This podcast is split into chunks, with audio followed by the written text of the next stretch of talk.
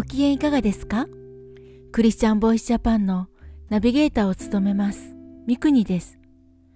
この番組はイエス・キリストを信じたクリスチャンがどのようにイエス・キリストに出会い、信じるに至ったか、また、クリスチャンとして人生を歩む中での奇跡や祝福を通して本当の神様を証言する番組です。全世界に出て行き、すべての作られたものに福音を述べ伝えなさい。マルコによる福音書16章15節ユース・イザ・ミッションは1960年にアメリカで創立された国際的な調教派のキリスト教宣教団体で神を知り神を知らせることをモットーとして世界180カ国以上に拠点があり、およそ1万8000人のスタッフがいます。伝道、訓練、救済を三本柱として活動している世界最大の宣教団体です。この活動は教派を超えていますが、聖書は神の霊感によって書かれた書という信仰に立っており、エホバの証人、統一教会、モルモン教をはじめとするキリスト教系の異端、カルトとは一切関係がありません。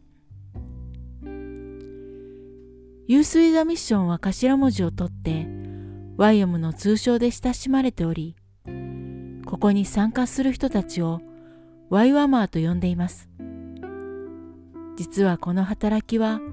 一人の青年が二十歳の時に神様からの幻を見たことから始まりました。今回はその創立者ローレン・カニングハム氏のエピソードをご紹介します。それではお聞きください。私は13歳の時に伝道師としての証明を受けました。私がミズリーシュの学校に在学していた時に3人の友人とゴスペルソングのカルテットを組んでいました。メンバーは全員二十歳前後。週末にはスプリングフィールドから足を伸ばせるところで賛美していましたが、休暇になると普段行けないようなところにも出かけていきました。ある時、バハマ諸島の首都ナッソーに行きました。その夜、予定されていた賛美の奉仕を終えて、宣教師の家のゲストルームに戻りました。ゲストルームといっても白壁ばかりの殺風景な部屋で、装飾品と名が付くものは、安価な木の額に入った島の風景画だけでした。私はベッドに横たわって聖書を開きました。そしていつものように、心にお語りくださいと神に祈りました。すると、普段とは全く違うことが起きたのです。突然私は世界地図を見ていました。その地図だけが生き生きと動いているのです。起き上がって頭を振り、目をこすりました。それは心に映った動く映像だったのです。世界の大陸が見え、波が大陸の海岸に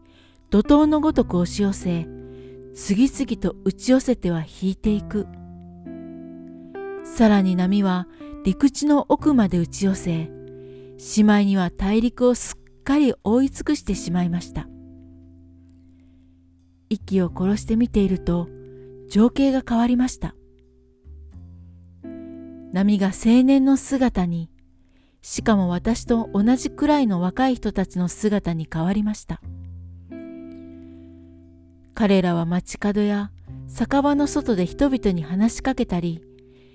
家々を訪ねて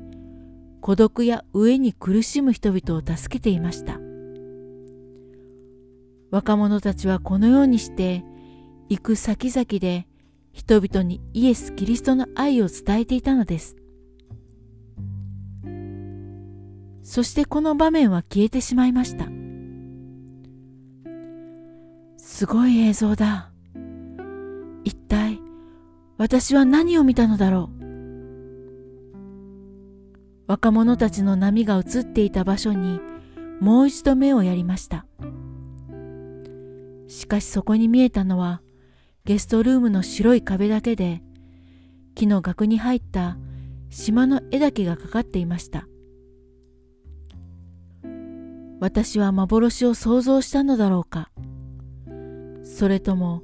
神が私の将来を見せてくださったのだろうか。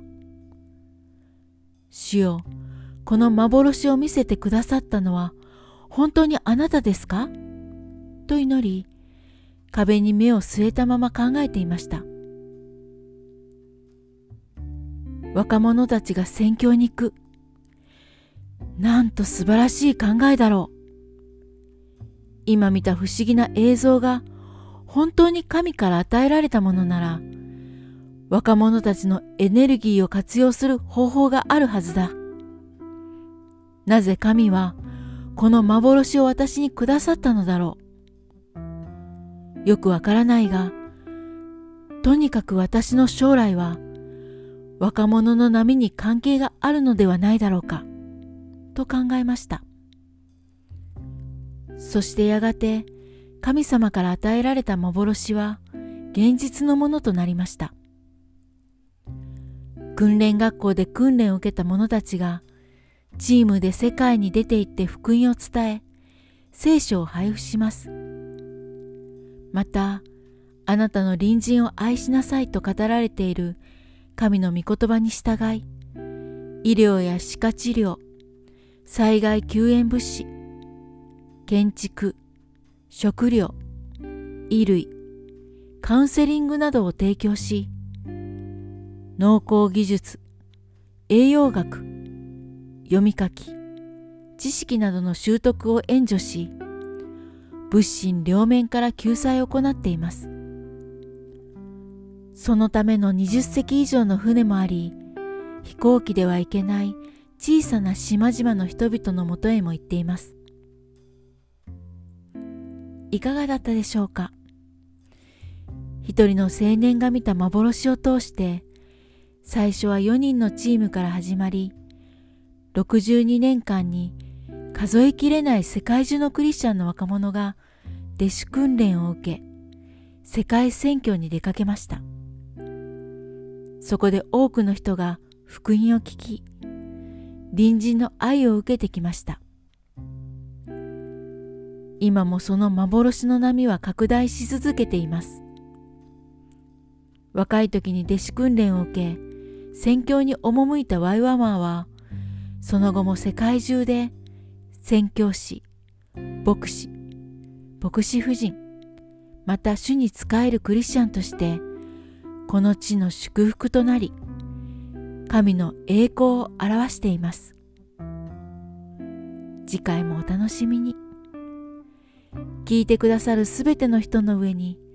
イエス・キリストの祝福がありますように。